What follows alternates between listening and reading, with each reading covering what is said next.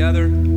Our Heavenly Father, we come by the power of your Holy Spirit. We come in the name of your Son, Jesus Christ, Lord. And we have been singing a praise to you, Lord, and we have been praying to you. We have been lifting our voices, Lord, to, uh, to speak to you about your greatness and your glory. And Lord, now we ask that you, by the power of your Spirit, would speak to us. Lord, we believe that your word is living and active, Lord. We believe that it's not just some ancient document that was written thousands of years ago that we can study merely for historical matters, Lord, but that it is your very word, that when your word is read, that we are indeed hearing your voice. And so, God, we pray, Lord, that you would fill us with a sense of expectation right now, that you would open our ears to hear you speak to us, that you would open our hearts to be open to be transformed by your power and your glory. We pray these things in Jesus' name. Amen. Amen. Well, please be seated. You can go ahead and open up your Bibles to uh, Psalm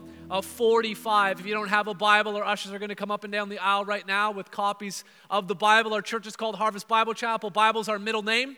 And so we make a big deal about God's Word because God's Word is what reveals to us who God is. And so things will make a lot more sense if you're able to follow along uh, right now. So just raise your hand or holler at an usher as they're making their way uh, up uh, the aisle.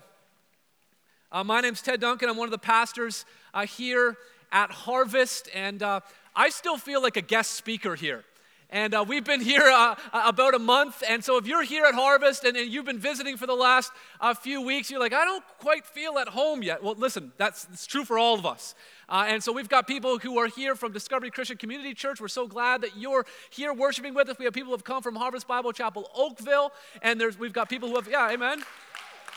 And we've got people who have come, we've had people who have come down from Harvest Bible Chapel, Brampton, as we've uh, relocated here, and we're all get to know one another. We're all trying to figure out how we can serve and how we can get involved, and uh, we're just really excited about what God has done. Still can't believe that I'm standing here speaking to you in this place. Like, how amazing is this? And may we never lose sight of the great things that God has done in our midst. The title for today's message is The Royal Wedding. Uh, we just had one of those, didn't we? On May nineteenth, two thousand eighteen, uh, Harry married Meghan, and all of the talk about who was there and what they wore and, and how the ceremony uh, went down. And uh, just a few years earlier, April twenty-ninth, two thousand eleven, it was William and Kate's turn, and that was sort of the resurgence of interest in, uh, in a royal wedding. Uh, some of us are old enough to remember July twenty-ninth, nineteen eighty-one, Charles and Diana and that storybook a wedding, the twenty-five foot train in, on Diana's dress. Uh, there's a, a few of us here who are old enough to remember November twentieth, nineteen forty-seven, when Princess Elizabeth uh, married uh, Philip Mountbatten.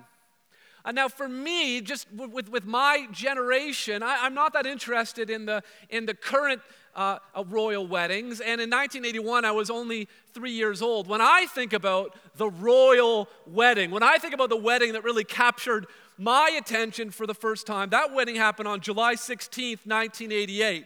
That royal wedding was when Wayne Gretzky married Janet Jones. And uh, we had this magazine uh, around our house, Maclean's magazine. They called that wedding in Edmonton the Royal uh, Wedding. You see, royal weddings, they're a big deal, aren't they?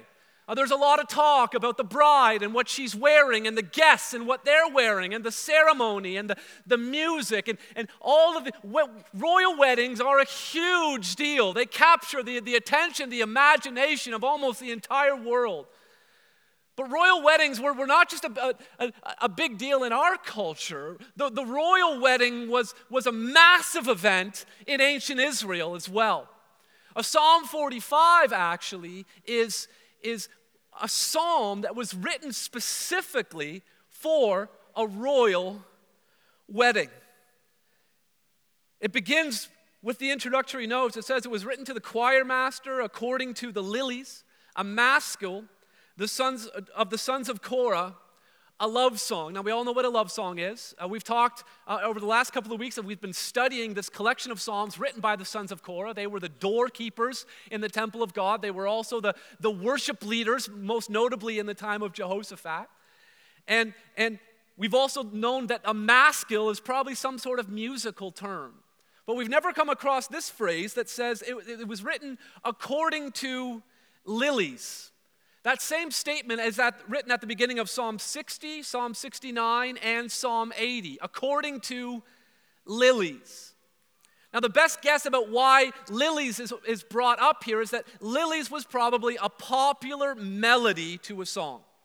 And so these, these psalms all had the same melody. The, the, the lyrics fit with the same tune. Just like Twinkle, Twinkle, Little Star, A, B, C, D, E, F, G, and Ba, Ba, Black Sheep all have the same melody. I know I just blew some of your minds. It's a melody, it's actually a melody written by, written by Mozart. But the lyrics fit with that particular tune. And so this psalm is, is written according to Uh, lilies. Verse one begins by saying, "My heart overflows with a pleasing theme. I address my verses to the king. My tongue is like the pen of a ready scribe." This, this is a, a royal wedding. He is speaking to a king. The king is getting married. We don't know in particular which king it is. The, the, the king's name is not recorded for us here in the psalm. But, but chances are that this psalm was, was sung or read at, at all of the all of the royal weddings after it was written.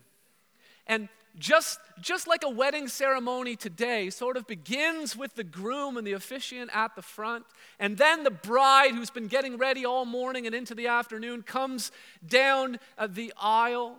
And then afterwards there's a big celebration where there's toasts and speeches. Uh, uh, weddings in, in our culture have these These moments that you can always expect. Well, Psalm forty-five flows in that same way. It begins with the groom, then it talks about the bride getting prepared and then coming uh, towards the groom, and then there's sort of a blessing or a toast or a speech to encourage the couple at the end of the psalm. And uh, th- this afternoon at, at four fifteen, uh, Lindsay and I are going to a, a banquet hall in Mississauga because I'm officiating a wedding. It's going to be a Filipino wedding, all of the Filipino cultural aspects. I've done a couple of them now with, with a, a veil going over the head of the of the couple, the symbol, the, the covering, the blessing, the love of God, and a cord tied around them, not too tight, uh, to, to symbolize uh, their union uh, uh, together, and it makes the shape of, uh, of eternity. Very, very uh, beautiful uh, wedding uh, ceremony and uh, symbolism. But today, as we go through the psalm, we're just going to sort of follow uh, the, the steps of, of how a wedding would unfold, maybe how your wedding uh, uh, unfolded, or how you would hope yours uh, will unfold someday. It begins with the description of the groom. And he, he's sort of the, the first one to, after he seats his mother and, and his father and then takes his, his place at the, at the front of, of the church. It begins with everyone's eyes on the groom. Verse two says, "You are the most handsome of the sons of men. Grace is poured upon your lips. Therefore, God has blessed you." The first thing that they notice is, well, he's all dressed up. And how, how handsome he is. Now, this king, he's a king of Judah. He would have been a descendant of Solomon, a descendant of David. Now, there aren't a whole lot of descriptions in the Old Testament about people's appearances, especially of the men in the Bible. But David, on a number of occasions, is, is recognized as being exceptionally handsome. Uh, in First Samuel chapter of seventeen, I'm sorry, First Samuel chapter sixteen, right after Samuel had just said, God doesn't look on the outward appearance. He only looks at the heart. After he, he rejected all of David's brothers, he says, God doesn't look at appearance. The first thing Samuel says when he sees David is, that guy's handsome. And then in the next chapter, First Samuel seventeen, Goliath, who's about to try to kill that guy. He's got the spear ready and the sword, and the, the, the, the, the he's, he's bloodthirsty and he's hurling insult. And he says, whoa, that guy's, he's a good-looking dude. And so heredity, you know, the, the, the genetics have been passed down. David was handsome, and the, the king here is described as being the most handsome of the sons of men. But more importantly, the psalmist goes on to describe not his outward appearance, but his, his character. He says, grace is poured upon your lips. He speaks words of grace. If someone were to write a song about you and were to have a line in there, in the song about you, about the kinds of words that you use and the kind of tone that you speak in. If your parents were to write a song about you, teenager, about the way that they speak to you and the way that you speak to them, how would you describe that? Husbands, if your wife were to write a song about you and the kinds of words that you use and the tone that you use, would they use the word grace? Would, would, you, would your friends use the word grace to describe words? Is grace poured upon your lips? Or is it annoyance or frustration or sarcasm or harshness or apathy or just saying nothing at all? Our words have so much power. And what the psalmist wants to point out here is the power of this king's words. He has all of this authority. Whatever he says, people have to do it. But this king doesn't use his power and authority to wield it to put other people down. He speaks words of grace. He goes on in verse three. He's, it's not just all talk. He says, "Gird your sword on your thigh, O mighty one. In your splendor and majesty, in your majesty, ride out victoriously for the cause of truth and meekness and righteousness. Let your right hand teach you awesome deeds. Your arrows are sharp in the heart of the king's enemies. The peoples fall under you." God describes his king as a As a warrior. The psalmist here describes him putting a sword on his thigh, how his arrow goes right into the heart of his enemies. He is a warrior.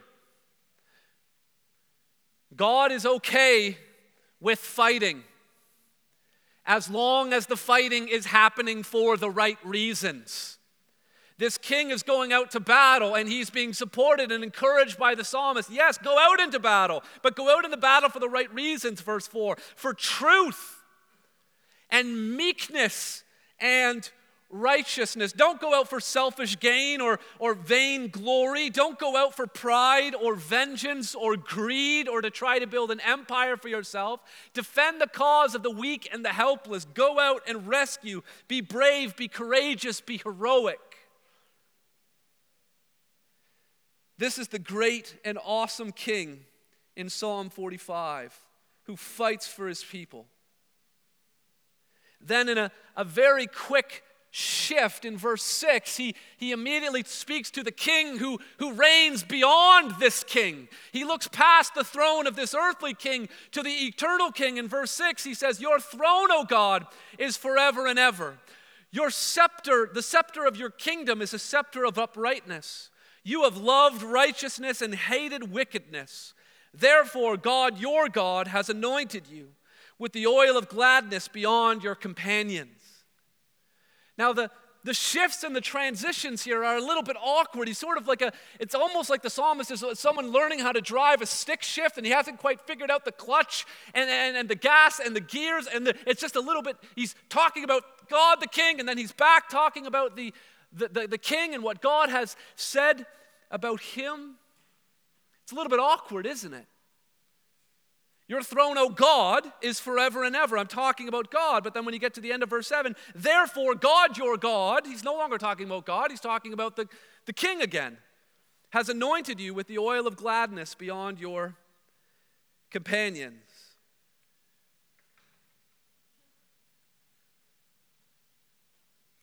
God is the ultimate king who, who, who reigns behind every ruler, especially the, someone who is reigning in his name as the king of Judah.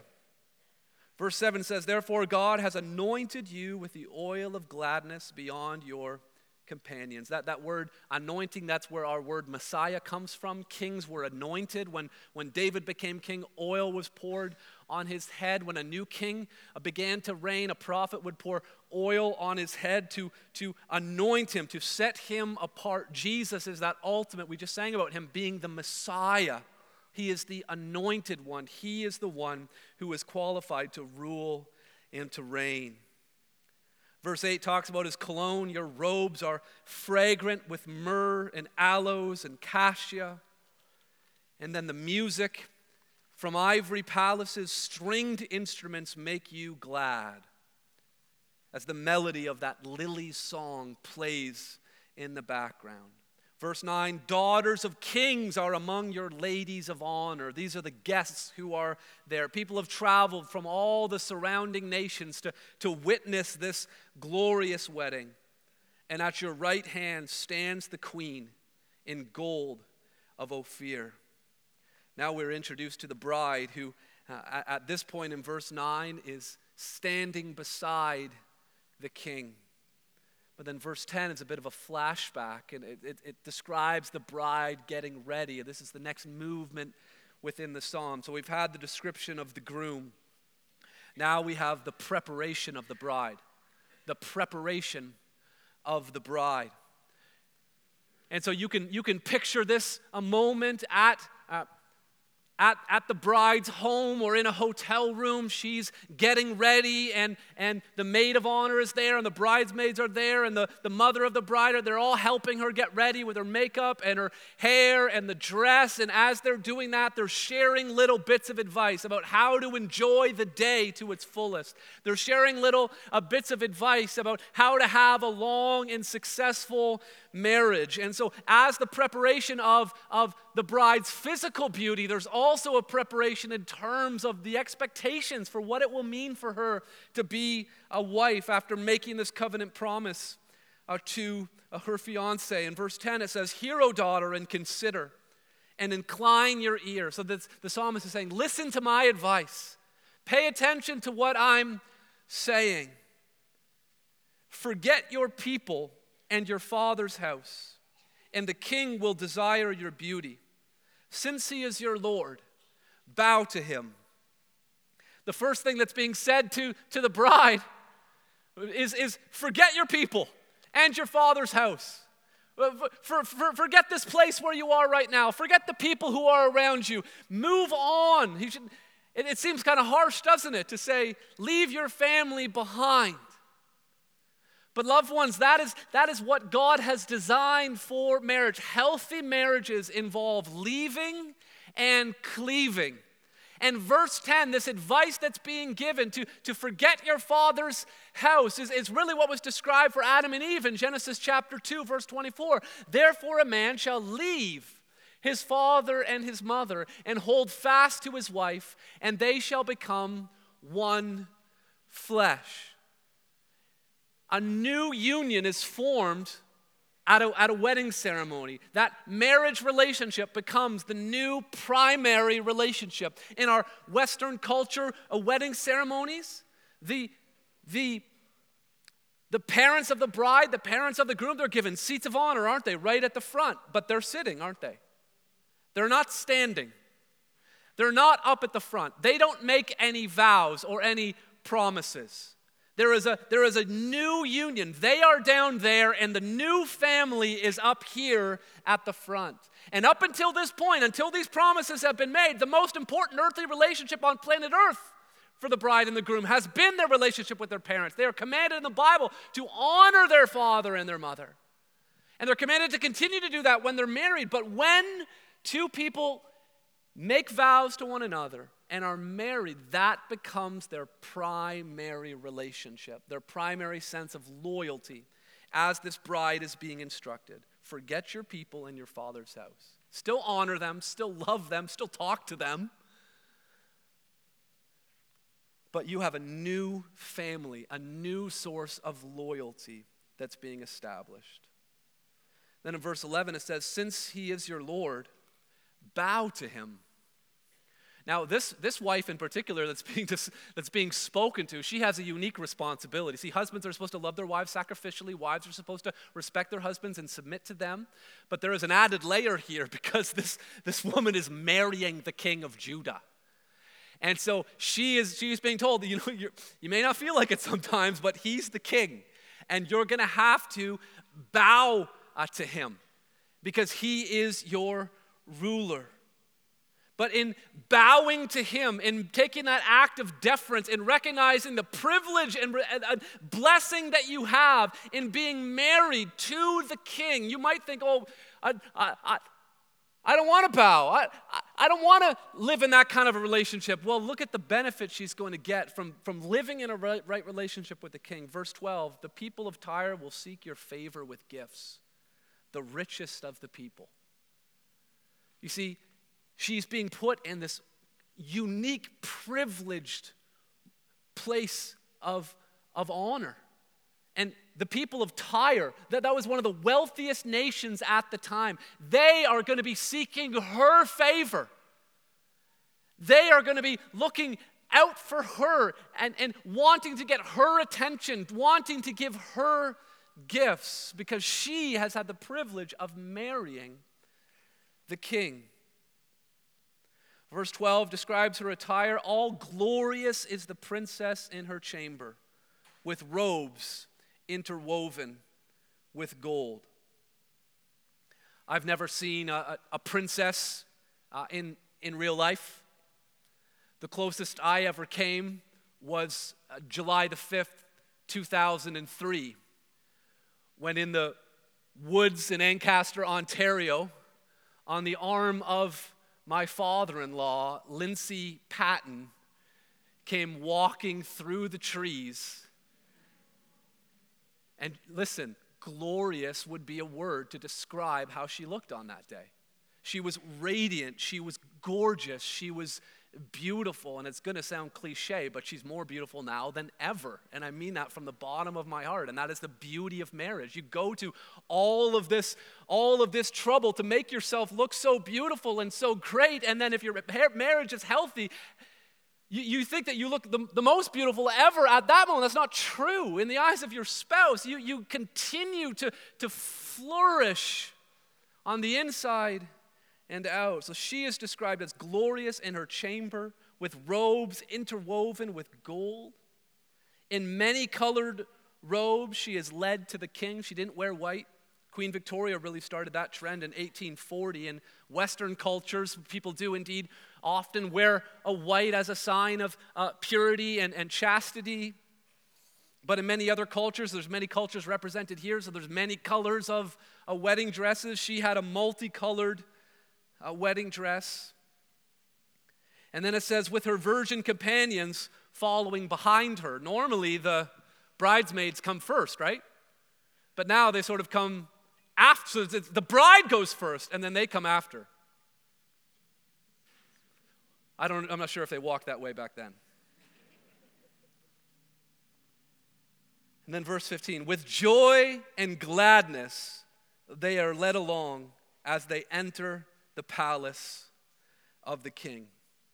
With joy and gladness. The, the, the, this was not sort of the, the, the somber, formal sort of wedding celebrations that, that, we would, uh, that, that we would come to expect. It was a party. There was joy and gladness when the bride entered into the room.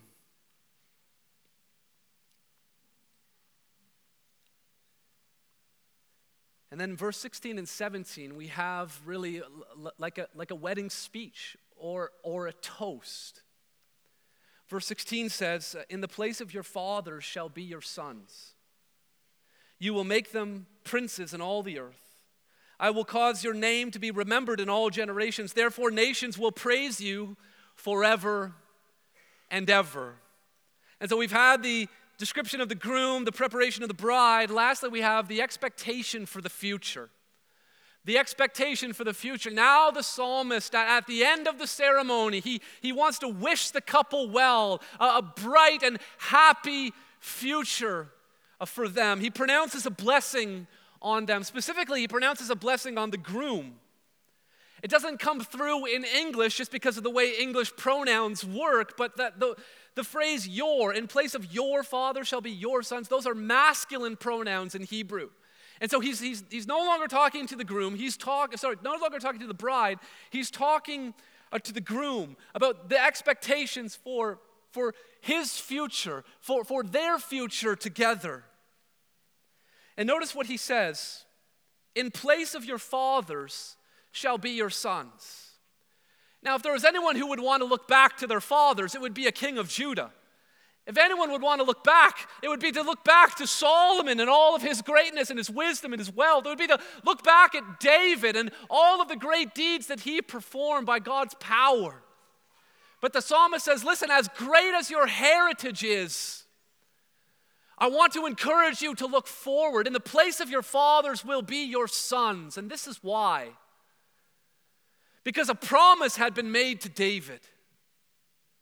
A promise had been made to David about one of his descendants. And this king is standing in that line. And the psalmist says, remember the promise. In the place of your fathers will be your sons. This was the promise that God gave to David in Second Samuel seven. When your days are fulfilled and you lie down with your fathers, I will raise up your offspring after you who shall come from your own body. One of the descendants of David, one of the kings of Judah who would come down the line. And I will establish his kingdom. He shall build a house for my name, and I will establish his kingdom forever. Now, there was a sense in which Solomon fulfilled that. He did build a, a physical house, but God was speaking about a, a broader, more spiritual house. It was fulfilled in part in Solomon, but Solomon didn't reign forever. It's pointing to a future king. And so every time a new heir was born, the question among the people of Judah was, is this going to be the one? Will this be the chosen king who will not just rule for, for a little while, but will rule forever? It says in verse seventeen, I will cause your name to be remembered in all generations. You know, I just feel bad for Prince Charles. His mom just won't die. He looks older than she does now. She has been ruling for multiple generations, hasn't she? He's only going to get like half a generation in. But this king that's coming will reign. He, the name will be remembered in all generations. And he will not just reign locally in Judah. Look at, look at how verse seventeen says. Therefore, all nations shall will praise you forever and ever.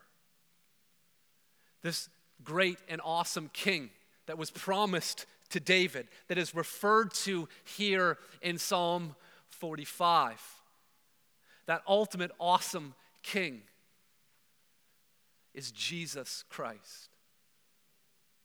You know, in an obscure little passage that I was reading in my devotions this week, people were questioning Jesus. And what's with the party atmosphere? How come everyone's always happy and feasting around me? Oh, the Pharisees over here, they're the spiritual ones, and they seem really somber and stoic and really serious, and you're over here having a good time. Even John's disciples are fasting, and they, they, they just look sad because that's what being spiritual means. And this is what Jesus said. In Luke chapter five, can you make wedding guests fast while the bridegroom is here? Jesus lived as a bachelor all of his life. He lived the most obedient life, the most full life, the most God-glorifying life as a single person. Yet he referred to himself as the bridegroom. His cousin John the Baptist I said this, he, he, they were asking him, are you the Christ? He said, I'm not the Christ, but I've been sent before him, the friend of the bridegroom. John's like, no, no, no, no. There's a wedding coming, but I, I'm just the best man. I love Jerry Seinfeld's thing about the best man. If he's the best man, why is everyone making such a big deal about the groom? He says, no, no, I'm the friend of the bridegroom who stands and hears him, rejoices greatly at the bridegroom's voice. Therefore, the joy of mine is now complete. John says the bridegroom is here. Jesus is referred to as the bridegroom. He is that ultimate king that is promised, who will rule over all generations, whose name will be great among all of the nations. In fact, in the book of Hebrews, chapter one, verses seven to nine, take a look at it here at the screen. Remember that part in Psalm forty-five that's just a little bit awkward? where he's talking to God and then he's talking about the king. And it, well, look, look, look what the author of Hebrews does with that passage. He's comparing Jesus with angels. He says, of the angels, he says, he makes his angels winds and his ministers a flame of fire. That's quoting Psalm one hundred four, verse four. But of the Son, of Jesus, he says, your throne, O God, is forever and ever. That awkwardness in Psalm forty-five, which probably never wouldn't have made a whole lot of sense at the time that it was written, makes perfect sense when you realize that Jesus is that ultimate king. He is God. He is the Son.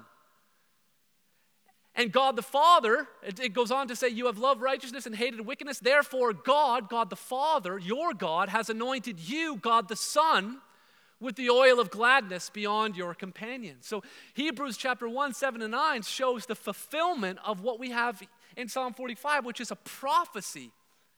It's not merely a description of one royal wedding, but it's a prediction of a great and awesome wedding. The Apostle John, in writing the book of Revelation, look, look at how he describes Jesus in Revelation nineteen. We already read Psalm forty-five, verse four. Uh, sorry, go, go back to Psalm forty-five, verse four. In your majesty ride out victoriously for the cause of truth and meekness and righteousness. And look at the vision of Jesus in Revelation nineteen. Then I saw heaven open, and behold, a white horse, ride out. The one sitting is called Faithful and True, for the cause of truth and righteousness, meekness and righteousness, he judges and makes war. This is Jesus. Psalm forty-five is describing, it's, yes, it's describing an earthly king, but that earthly king was pointing to a, to a greater king, that ultimate son of David, that ultimate offspring of the king, Jesus Christ. And the king gets married. He was single here on earth. That's because he was waiting for his bride, who he's going to be married to in all of eternity. Revelation nineteen, the same chapter. Look at this. It says, hallelujah! For the Lord our God, the Almighty, reigns. Let us rejoice and exult and give him the glory. For the marriage of the Lamb has come, and his bride has made himself ready. It was granted her to clothe herself with fine linen, just like in Psalm forty-five, the preparation of the bride, bright and pure. For the fine linen is the righteous deeds of the saints. And the angel said to me, write this, blessed are those who are invited to the marriage supper of the Lamb.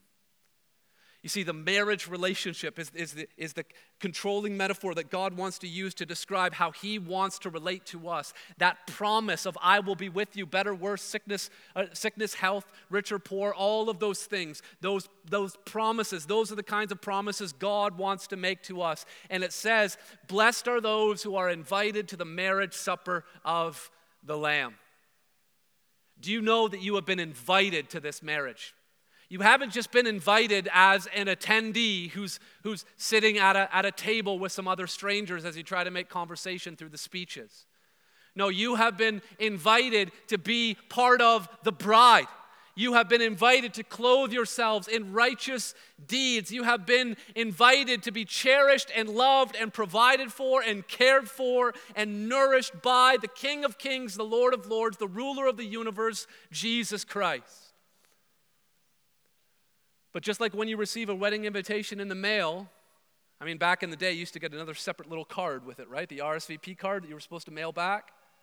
And now you now you have a little U R L, a little website that you're supposed to uh, to click on. I was a lot better at mailing the card back than going and, and the website seems so easy. I'll just do it later.